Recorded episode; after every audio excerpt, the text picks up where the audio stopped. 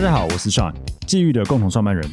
际遇将要跟 Zucker 合并喽。Zucker 租客是网络上知名的包租代管公司，我们新公司的品牌名称为租遇。我们的服务内容有包租代管、不动产租赁以及空间规划与装潢。欢迎大家继续追踪 Open House，也可以在 YouTube 上面了解更多内容，也追踪我们的公司租遇。Hello，大家好，欢迎大家收听 Open House。Open House，我是 Sean。我是 Tim，不知道大家最近有没有发现一个不一样的地方，就是我们的开头介绍变了。嗯，那如改版，对改版了。那如果大家没有跳过的话，就会发现一个重大的消息哦，就是际遇跟 Zucker 合并成一家新的公司了。嗯，对，那我们刚好在这个合并的这个全新的一个新品牌的推出，我们也欧本豪斯也用新的一季第一季，也应该说新的一季的第一集，对哦，想跟大家聊聊，就是一开始我们双方的创业故事，以及未来我们对这个租屋市场的看法。嗯，那今天我们就邀请到，就是其实欧本豪斯第二以前的第二集，最一开始开欧本豪斯的时候，第二集就邀请过这个 Zucker 嗯的老板，就是 Robin。哦，那也是我们现在就是新公司一起合并起来的这个新公司的 CEO，对呃合作伙伴 Robin 在我们节目现场，那我们欢迎 Robin。欢迎。 Hello everybody，我是 Robin，好，Robin 最近过得怎么样？做的很累，很辛 苦，对怎么说我们一大家天都很累二十四小时都在工作，嗯，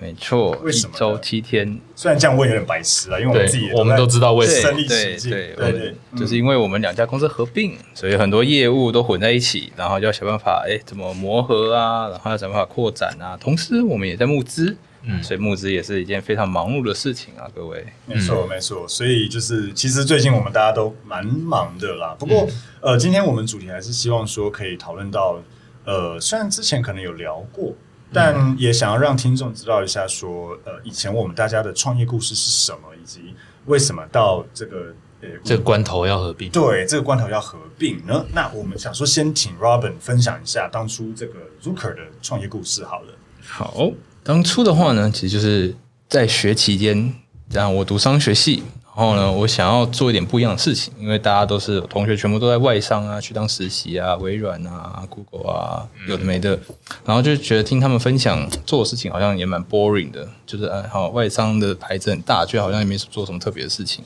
嗯，那就想说。我想要这个经验，那也也看不到其他可能性，就想说好，那就来找一些创业题目来试试看。然后那个时候就参加一些创业的营队，然后就开始接触一些创业该怎么做啊，怎么怎么去设计一个创业题目的想法啊，然后就开始接触。然后那时候在找题目的时候呢，就看到哎，我们学校我们正大的外学外籍学生挺多的，想说嗯，这个地方应该有一些下手的空间。本来想做一个外国人的生活网站，哦，然后但网站本身其实题目太广了，所以我们就限缩到说，哎，外国人来到台湾第一个会遇到什么事情，就是要找房子。对所以那个时候就开始在帮他们找房子，然后就开始在研究，哎，怎么帮他们处理房子啊，怎么帮外国人哎签约啊等等这些问题。然后这是一开始的故事了。那那当初怎么实行？我的意思说，你自己写网站吗？还是说那个呃，先从带他们看房子开始？诶，一开始的话，当然当然会先帮他们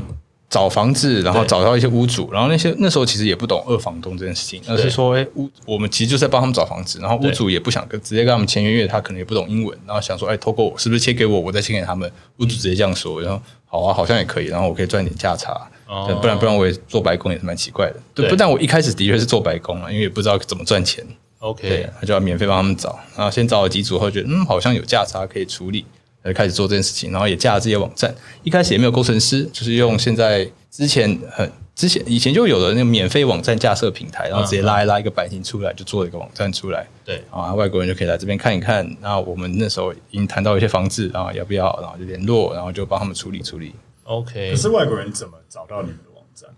诶，因为我们学校外国人很多，嗯对然后老实说，我跟我们学校的外国人的处理的办公室很熟，啊所以我就直接是他们们转介，对他们，他们就因为外国人很多啊，他们办公室他们其实也是一天到晚在处理外国人找房子的问题，对他我们以也前有接过这种电话，对他们也觉很得烦，对他们其实很很希望有东西人可以帮他们一次处理光，对所以啊，我又是学校又跟他们很熟，他们就会直接透过我对来介绍透过关系，有关系没关系啦，对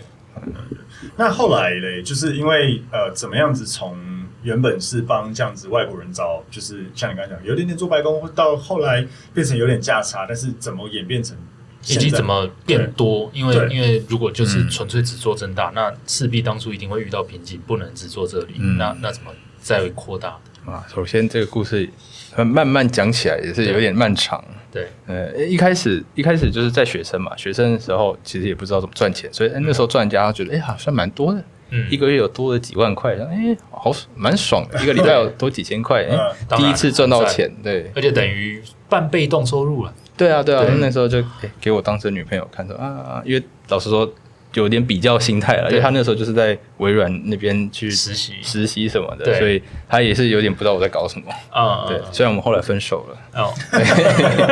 但但但反正那个时候就有点，嗯，被他有点看不起，对，哦这样讲有点被怪，他但就气是到对，被他觉得说，嗯，不知道我在搞什么这样嗯他，在微软，正正大，你同学都去 Google 跟微软，这么屌，就是类似这种东西啊。大家找实习都是找这种啊。老实说，微软也是有个很大的实习计划是没，错所以会有几百个啊人啊对为什微么软的我们学校好像都没有人去 Google 跟微看软？你不要说你学校，我学校更鸟。啊，好吧，哎，我对我的同学们不好意思，但是真的有差了。真的好像有差哎，差很多好不好好，那继续对，然后反正反正那时候就好，我就这样默默的，哎，有现金，感觉心情还蛮好的。啊，对，然后就想办法要做大，然后对啊做大就一定哎、会想做大认识更多屋主，然后那个时候因为正大附近就是正大学生，然后我又说、哎我又可以拿出证明说我跟正大老师什么的很熟，对所以我就很容易可以在啊五九一上找，或是租屋社团里面那找我。相信对啊开发会很顺利。是，我觉得哎，我们外国学生就是要啊，真的就是要，他们很明确的需求啊，你要不要配合这样子、嗯嗯啊？就那那个时候就有第一批房源出来，对所以当开始的房子全部都在正大附近，嗯，然后再后来就发现说，哎，学生其实很想住市区内，因为正大偏算偏远，嗯呃，所以想住市区内啊，市区内离正大哪边比较近啊？可能就大安区六张犁，嗯然后再远一点就跑到呃中正区厦门街那边。那为什么在那边呢？因为那边离师大也很近，哦，所以那边是外国人师的大聚也很集多地，，对对对，所以就变成说啊，然后在这一狗票的区域全部都是变成是我的范围，因为外国人都会在那边。嗯， ，OK，然后就慢慢透过哎、外国人，那个时候我自己会觉得说，虽然我我那时候有精算过了，二零一六年左右我有精算过，全台湾学学生外国人学生大概是两万个人，嗯，那我自认可能有几千个外国人可能有看过我们或认识我，对因为因为就是我一直都在租屋市场里面去想办法对跟他们交流，或是帮他们租房子，嗯所以我在那一阵子在租屋社团里面的外国人理论上都应该知道我是谁，嗯，对，那只是说啊，后来就是慢慢的在租呃外国人租屋圈里面，就是哎、我们这边变得比较有名气这样子对，嗯，了解了解。那后来怎么会？因为呃，在听众可能有了解到 Zucker 的话，应该蛮多是在 YouTube 上面，或是在看到一些软装等等之类的上面去了解到。对，那怎么样子走到这样子的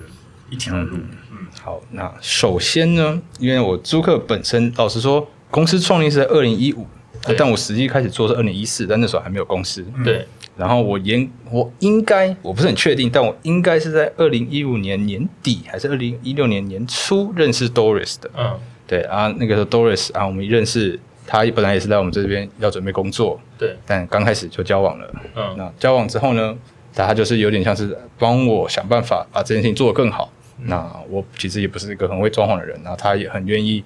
吃苦耐劳型啦，所以就 DIY 的部分我们就一起做了很多事情，嗯，然后就就改造了很多房子，不然刚开始其实就没有没有什么在改房子，可能就是买买东西清洁而已。左手进右手出这样子。对对对，然后然后我们后来就慢慢的开始自己动手去改造，然后改造改造之后，哎，又觉得说这个东西好像可以被记录下来，因为那阵子 YouTube 其实算是有点红起来，那但百万 YouTuber 可能还没有，嗯台湾第一个是谁？肾结石，好像是肾结石。哦不知道嗯呃，对，应该是对对对，那个时候可能连他都还没有百万，嗯那蔡阿嘎可能才刚被媒体在讲说，哎、这里有个网红在干对干什么这样子，对啊，然后那个时候嗯，觉得好像可以开始做一点记录，嗯，然后就拍了一点影片，然后就就放上 YouTube。但是这些影片都是随手拍的。嗯，我们那时候的做法是，哎，自己录，然后录完材料之后呢，我们给一个剪辑师剪，对剪完就直接上，嗯，所以我们就比较随便，对，对，然后后来就，所以上片频率也超级超级不一定，嗯，对啊，然后才知道，哎，好像流量有起来，我们才慢慢的往越做越好这样子。嗯嗯嗯，嗯，那你觉得什么契机让 YouTube 整个开始变，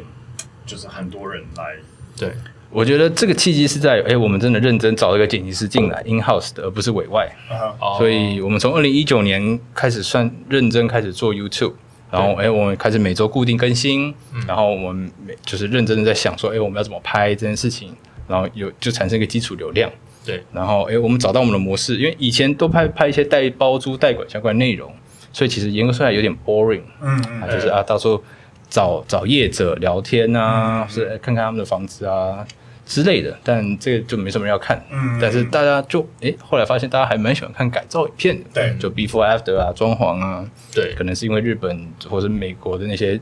装潢节目的关系，有可大家能对这个是蛮有喜欢的。对，对，就觉得诶，这个影片好像流量比较高，我们就开始往这方面走。呃，我们当初机遇其实早期大概两年前，我们那个时候也想说，哎、影片越来越多人，所以我们那个时候也有 in house 一个剪辑师，嗯，对，但是我们卡在产能跟呃剪辑师，就就就一直没有办法推出好的的企划跟内容，嗯导致我们一直很难产，所以我觉得找到对的人超重要，是是是，所以我觉得我们也是运气好了，刚好找到一个他自己也在做 YouTuber 的剪辑师，对，所以他蛮知道自己在干嘛的。嗯，对，那当然这也是个性，就是他比较负责吗？因为我们我们自己在工作上面就是哎、诶把把事情做完就 OK 了，然后对他算是也蛮负责的，把在工作时间内把事情做完之后。然后他可以回家自己去拍自己的片，我觉得我们的模式也很适合他， OK，所以我们这前面就乱起来。所以他那时候就是已经有人在兼着做自己的东西了。嗯，是是是哦，哦哦，他做什么？怎么相关呢、他就是剪辑师啊。我的意思哦说他自己的自己的影片内容频道哦，哎，就是那种个人频道，是哦，对所以生活啊，比是如对对对，哦没错没了错没解错。了解了解。哦，OK，好，好，我们现在剪影师也是，对啊，做剪影师的多少都会剪自己的影片，嗯很一正定常，会啦，很正常啊，嗯这才有精进的地方。理解理解。那这样子听完这个呃，Robin 这边的就是关于 Zucker 的创业故事，当嗯然呃，听众可能也会想知道，毕竟我们两间公司现在要合并了，那到底际遇当初的创业故事是什么？我觉得也可以请我们自己来分享一嗯我们下，分享一下，我们没有讲过吗？应该有讲过了，啊但是就是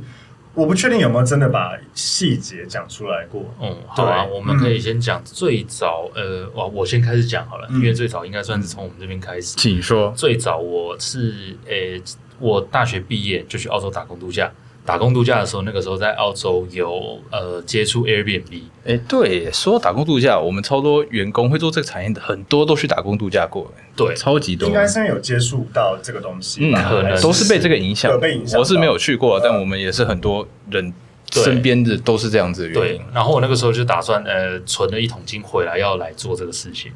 对，然后而且在澳洲那边有帮一个远房亲戚，他有房子做 Airbnb，哦，对我有帮他做，甚至我本来有打算要顶下一个房子自己来住，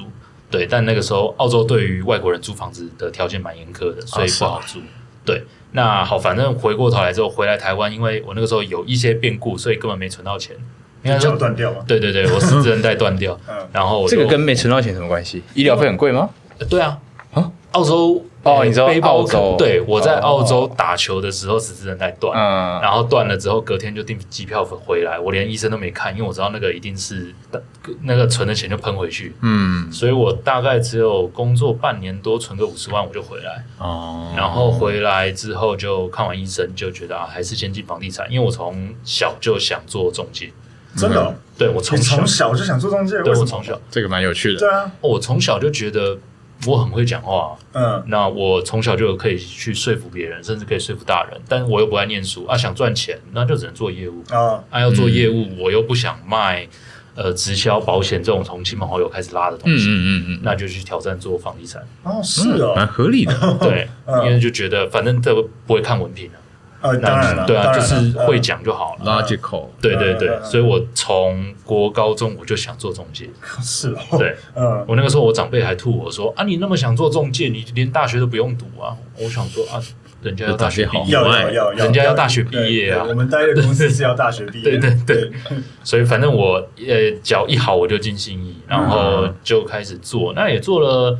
一年半，但是到后半年，因为我们可能我真的不厉害，没有做哦到很好，但就是那个时候呃刚好交易量也是大幅量缩，中介中介房价涨跌都不干中介的事，对嗯，中介没有交易量才会死掉，嗯因为没有人成交，没有成交就没有服务费。嗯嗯嗯对，那时候服务呃交易量超低，然后我就想说，那呃当初那个 Airbnb 的东西，其实在台湾还在爬坡阶段，没什么人做。是然后我就拿一开始在国外存的那一点钱，跟我老婆开始用前面两三个案子开始做我我 Airbnb。说到老婆，是你你是几岁结婚的呢？我三十才结啊，但我那个时候大概二二六左右。哦，说哦，那时候是女朋友，对对对对对啊对 o k OK，对，那个时候是女朋友，我们就开始弄呃那个 Airbnb，而且也是跟一个物管公司租房子，嗯，地点超好，啊在松江南京站，呃几号出口我忘了，反正嗯二号出口对对 对 我的一去个过地一 方，次，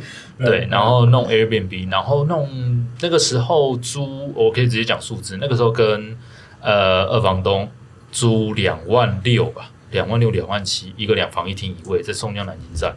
然后一个晚上可以租两千五左右。哦，所以大概十三天回本，对对对，然后几乎可以满足，对，哦，一个月空不到两天，嗯对哇哦，对，然后那个时候就觉得，哎、在台湾做 Airbnb 好好赚，哇哦，嗯对，然后那个时候就做了两间、三间，然后那个时候呃有透过学长认识周翔，嗯然后那个时候周翔有点也不务正业，不是很想做业绩，呃，那个时候我 那是想你第二次回来的时那候，是我第二次回来对对的时对，候，回来对，因为我有我有我第一次进新一房的时候，其实那一年我做的，嗯他做蛮好的算蛮好。我应我这样讲有点靠背了，但就是有点自大。但我是我们同梯里面当年业绩最好第一名，我因为嗯我很在意，因为我都会去看对对对，系关呃公司的系统，你可以去抓说跟你同期就是八月进来的人现在业绩在哪里。我是第嗯一对，对我是全公司第一嗯名，对在八月进来的人，是对对对因为我是一零二年八月进去的，八月进来的人我全公司第一名。对对，就是因为我很急败，对就是 我我是一个很很执着，很执着于做业绩的人，嗯对就是我会弄到，就是我一定要成交为止。嗯对对对对，所以我那时候刚进去没多久，我就委托蛮多的，然后我才刚进去大概一两个月就跟学姐吵架，对，有嗯有区的有很有名，他在他在那个那圈内很有名，就连里面外区很有名啊，你说女生吗？不是不是这种好的有名，啊， 就就就是就是黑化的有名，那一个业务区的人，那时候对都蛮讨厌我。对对对对对，因为我们跟他们业务区的人吵过架， 因为毕竟还是会有个呃先来后到的感觉，然后他们资深的都会觉得啊、这学弟好像很强很凶啊，嗯比较你有就点想象 A 在 NBA 里面一个第一一嗯第一年进来就疯狂一直灌篮在人家头上，然后一直对人家喷垃圾对话，对，就是那种感对觉。对对对， 就是就是他们就会觉得说 interest 怎么会这样嘞？那种那种，但是因为我那时候完全不 care，我我就是要当那个喷你垃圾话、灌你篮的那对个对那个那个菜鸟那种感啊觉，所以那个时候就其实业绩算做的不错，但就是。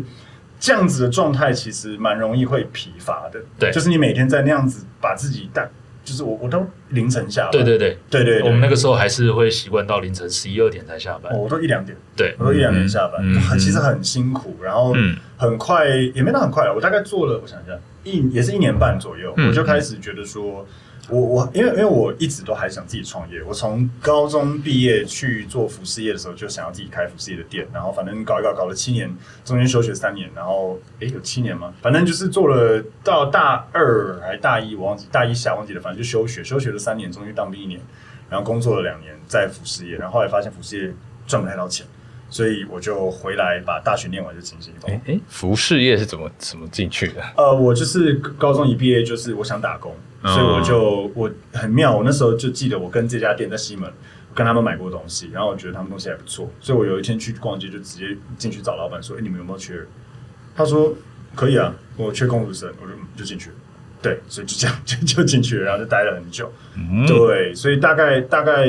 那时候在新房，所以像刚刚燕宁讲，就是他认识你，哎，是吗？你认识我的时候是我回来的那时候，没有没有是不是，我你你一开始还很拼的时候我就认识了，然后中间他哦我中间有离开过离开对去对卖外汇车，你是十一月来的嘛，对不对？对所以我那时候因为我是隔年二月就走了，对对对所以所以其实已经没，我那时候已经开始有点疲乏了。对外汇车是怎么回事？呃，就是卖那种从国外进口的车从子，国外进要外汇车啊，哦哦哦哦，对是那种卡车，然后里面可不以是煮饭，不是然后没不有，是没那有没有没有种没有没有，不是那种外汇，那种呃听起来那个很帅那个叫做呃双 B 双 B 很呃多外汇车，呃，那个怎么不不是不是煮煮饭的外汇，就是、哦哦就是哦你你可以自己，因为一般来讲进口车会从什么范德啊，对或者是有分什么总代理台湾公司总代理进来，嗯嗯嗯但你可以自己去弄水货。啊好其实就是水货，哦，就是你自己想 OK 哦办法进 OK，反正简单来讲就是卖车，对对对对对 OK，就去好卖进口车对，。去卖进口车，懂了然后也也不好赚。坦白讲，其实我那跟你讲，么国产车比进口车好赚多了。对对对真的国产车好赚很多。嗯，所以，关税哎对对，关税就是一大条，然后一堆有的没的东西，然后那种一百多万的车自己跑的比较慢，你你十几二三十万的进口的那个国产车跑得很快，对啊，我不是说啊价开差得很快价差都差一点价差价价差差不多，对可是车子卖得快，嗯所以所以你其实做国产车还比较赚，是嗯对，然后反正就是后来觉得说不想做车子，就回来新一房屋。那时候他还在，对，我回来的时候他还在，但那个时候我已经快快不想做，对就是因为 Airbnb 有赚到钱嘛，嗯然后他回来其实也没有很有心在本业上，对啊，因为本来就认识，我就揪他说，哎、我跟你讲，我最近在弄这个，对我那时候觉得很奇怪，就是其实那时候我们没有到真的很熟，对我没有到很熟，对可是有一天他就约我到好像松山南京还啊哪里附近的一个对对麦当劳还是什么对鬼的，然后就说什么我来跟你讲一下我最近在干嘛，我想说哦好啊，然后他就跟我讲说就是 Airbnb 这件事情，然后我那时候就一听就觉得说，感那东西可以做，原因是因为其实台湾的租金其实不贵，坦白讲，台湾的租金对是是不是很贵的，那可是那个时候台北的饭店是很贵的，嗯我记得那时候台北的商旅可能一个晚上就三四千块，要要三四千没有三千块租不太到什么正常的对饭对店，对对，嗯所以就这就代表说什么？就是你的成本是低的，可是你的销你可以卖的数字是贵的。对嗯对，所以那时候我听到他讲完，我就觉得哎、诶好像蛮有搞头，所以我就自己去找，对也开始找案件，然后后来就找到一间在大安捷运站，那是一个我们学长的一个朋友的房子，对我就跟他讲我要做日租，他说好。然后我记得我是七月，我跟他租一万三千五，印象中，嗯然后我一个晚上租一千三，然后再加然后清洁费三百对五，我忘记了。然后我七月中拿的，我八月就已经满足了，整个八月没一天都不空，所以大概可以拿四万多，再对扣掉呃给要给大房东的租金跟一些水电费，其实应该我记得可以赚个两万六、两万五、两万六左右。对是对，当初一间感觉可以蛮容易赚钱的啦。蛮容易的，对蛮容易的。我拿了一间以后，我就开始疯狂的找第二间。对，对我那时他候那个时候跟我说，哎、我忠孝东路从从就是二三段，然后一直走到快五段，一对一栋一栋大楼去问有我没一有栋一房栋子，进去问，对因为我那时候的想法很简单，就是我觉得忠孝复兴东区、忠孝东化、忠孝复兴国父纪念馆这一块，我认为是很适合拿来做 Airbnb 的地方。嗯对所以我就觉得说，我一定那因为要做 Airbnb，你一定要找到大楼本身是适合的。你大楼太严格，或是就是楼下管理员如果会挡人，就是不行。嗯对你一定要就是那种很进出复杂的，然后管理员不会。所以我我那时候进去，我都测试，我我我用的方式是，我会走进去那个大楼里面，直接去按电梯，看管理员会不会拦我。对如果他会拦我，我觉得这个大楼应该不行。对如果他完全不屌你，我就会再还回过头来问管理员说：“大哥，我想问一下，第一个就是这边有没有房在出租？第二个我问他说他的那个管理员上班时间。那对如果他是他不是是不是二十四小时的话，那代表晚上门会关。如果晚上门会关，那你的客也人不能如果做 Airbnb，你有客人晚上回来，要思考怎么做对对对对对所以我就这样子扫，然后后来扫到中校附近有一栋很有名，里面超多就是套房，在对叫万象大楼。对对对，对 对，一个蛮有名的、呃很乱的一个大楼。对我就扫到那边一间两房，我跟屋主租多少啊？两万八左右，嗯我一个晚上可以卖好像二九八零，嗯，然后平日二六八零，假日二九八零。我那我记得我那时候十天定呢价是这大样概子对十天回本最早我们在做都大概十出头天我就可大概以回本，抓好像十二十三天，跟你对抓的差不多，对十二十三天回本。嗯对，所以其实我记得那时候一个单位大概都可以赚两万五到三万五之间哦一间，然后就是都满足。对，呃，我那时候，你你那时候有几间啊？最多我的最时候高十三呢，对，我好像那时候有七间。，对，嗯可是我期间，我记得我呃做日租的第二年，好像整年的满房率高于百分之九十五。对，整年几乎都不空。诶，可是这样我有个问题哦，因为我自己也有做过日租，啊对然后我日租的是我们家自己的房子，啊对，然后就在我们旧办公室的楼上，所以管理起来更快。嗯对，那可但是我自己是已经这么近了，这么方便了，我还是觉得管理好麻烦啊。嗯很麻烦很对，很麻所以烦所以我们做做几个月后就直接放弃了。嗯，其实是呃，我觉得很没有生活品质。嗯我记得那个时候，我 Airbnb 的，我半夜只要 Airbnb 那个亮那个声音对一亮，我就会醒，所以我一个半夜可以醒个大概十几次，嗯因为我就立刻回去是，对，然后我很常半夜要出去修东西，嗯，对各种就什么洗衣机爆炸啊，对呃，洗衣机淹水淹到整个地上都是啊，什么回到家满间都是烟味，就是对什么东对西对很烧掉多超多。所以，这样你们这样能持续多久呢？哎、我们做了一年多，应该一年多吧。我我有点但停下忘记来了是因为做不下去，还是还是其实还是想继续做其？实不是哎、那个时候是因为我记得我跟你那时候嗯对讲，就是那个时候我自己的契机有几个，第一个是因为我看到 Uber。嗯 Uber 那个时候就也是开始，Uber 跟 Airbnb 是蛮类似的。嗯然后是 Uber 那时候就发生了很明确的，就是那个呃法规问题，法规问题，合法的计程车跟非法的 Uber 的大抗争，嗯嗯嗯然后对政府的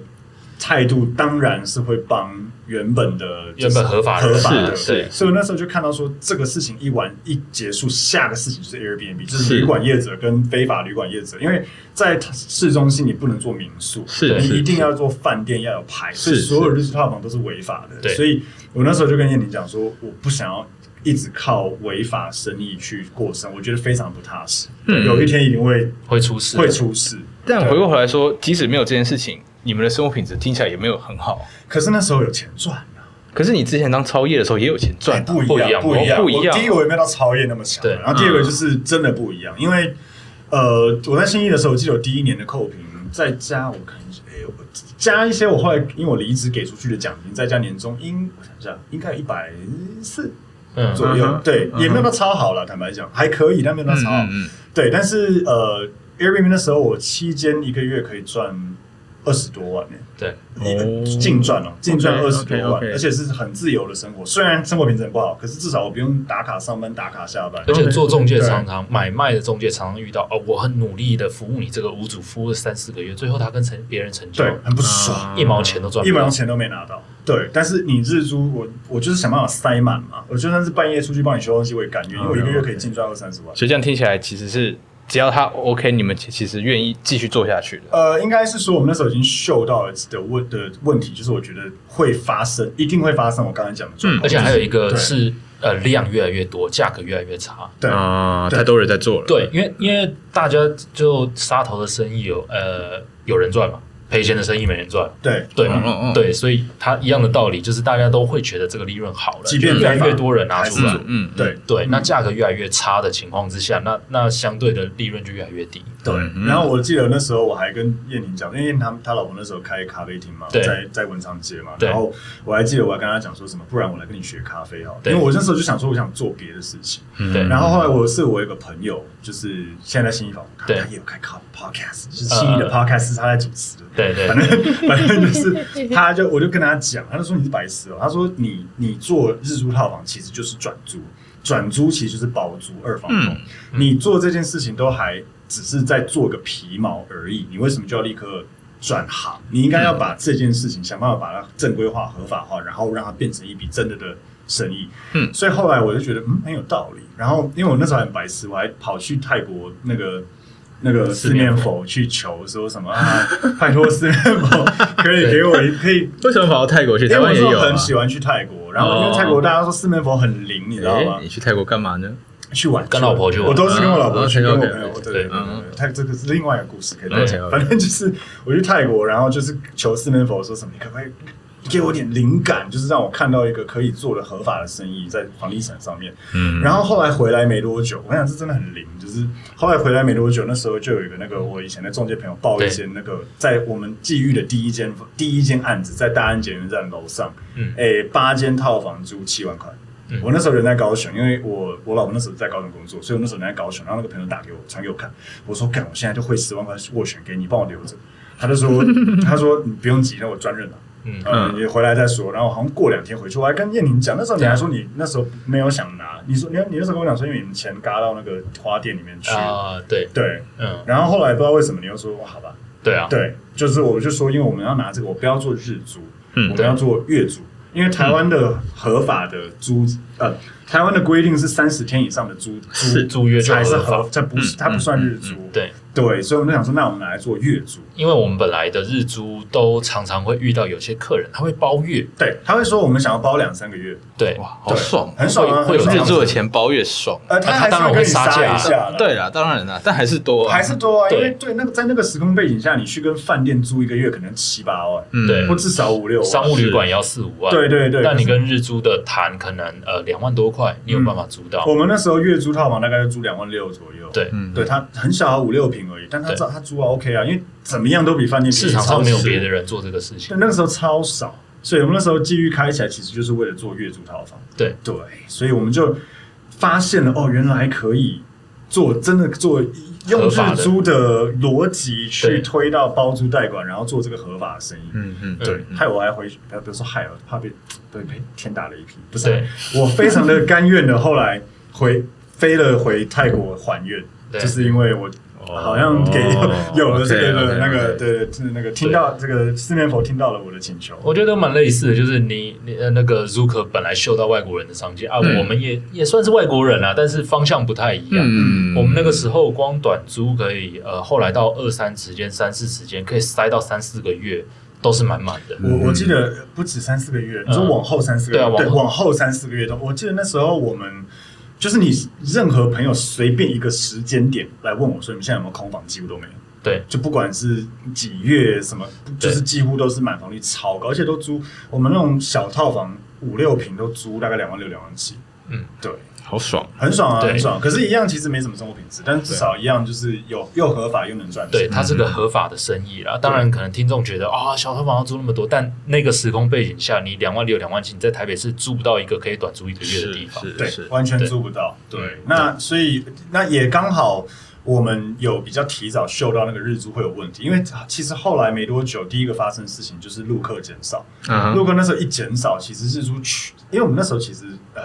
我们在做月租寄遇的时候，其实我们自各自还是有一些日租套房在手上，对还没有、还没处理掉。嗯是是对是，合理那其实那个时候就已经很烂了，我记得那个时候好像就塞不满了、对，嗯我跟大家讲一下，当初呃，我们做日租的时候，很多陆客，陆客会来台湾自由行嘛，超多那当然造成台湾很多的那个观乱象光乱象什么。但讲直接一点，陆客的消费力道可以啦，嗯你的双人房它就双人。然后价格也付得甘愿。后来因为陆客封起来之后，政府朝西南政策，然后开放东南亚的人来玩。呃，政府的官方上都说，哎、来台的旅客人数没有减少，是真的没有减少，但消费力道差超多。你说我们那个时候做日租，一个两人房，他问你可不可以住四个、住六个，嗯，那价格一样，就是价格一两千而已，对，很低，嗯就是消费力道真的有差。对那它很直接就影响到那些做日租的人大家的收入。对，嗯所以那个时候其实我们寄遇开起来没多久，就开始遇到那日租的开始逃命潮。我们那时候看了好多日租套房，整层、整整栋、整层都要顶找人让顶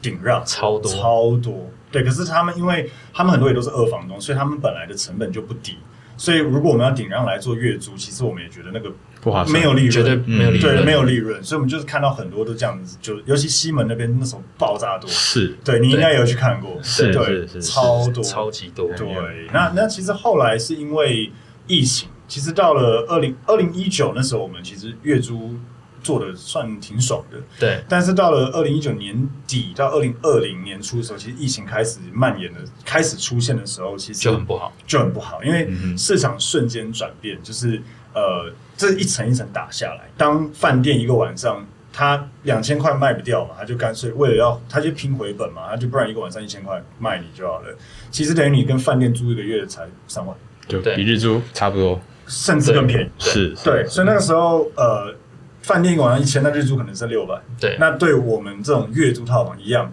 就是很惨。很惨。我记得那时候二零二零的时候，好像随时我们月租套房可能空个二十几间。对啊，对啊，嗯，然后要租什么嗯一个月对啊要租，就是我可能价格租你一万六、一万八就好，对还是没有人，对对，就很而且我们可能成本也差不多这个价格。对对就很惨，那个时所以候我们二十几间等于空着哦，因为疫情影响，我们还是要付租金给屋主。对，因为我们是包租嘛，对所以我们嗯等于每个月要多付二十多万、二三十万的租金给屋主，但是我们又没有任何的收入在那二三十间上面，对嗯嗯，对，所以那个时候我们就是想说，其实呃，我们应该要转型，就是呃，因为前面一样，就从逻辑上面，从日租套房本来它就是个包租代管的行为，是只是它是用日租转租，那后来变成月租转租，后来就变成说，其实我们应该要做就是管理管理帮客户做管理，然后又再结合我们本来就有的中介能力。我们做就是租赁的中介，再加上帮客户做这个管理房子包租代管、代租代管，对所以其实就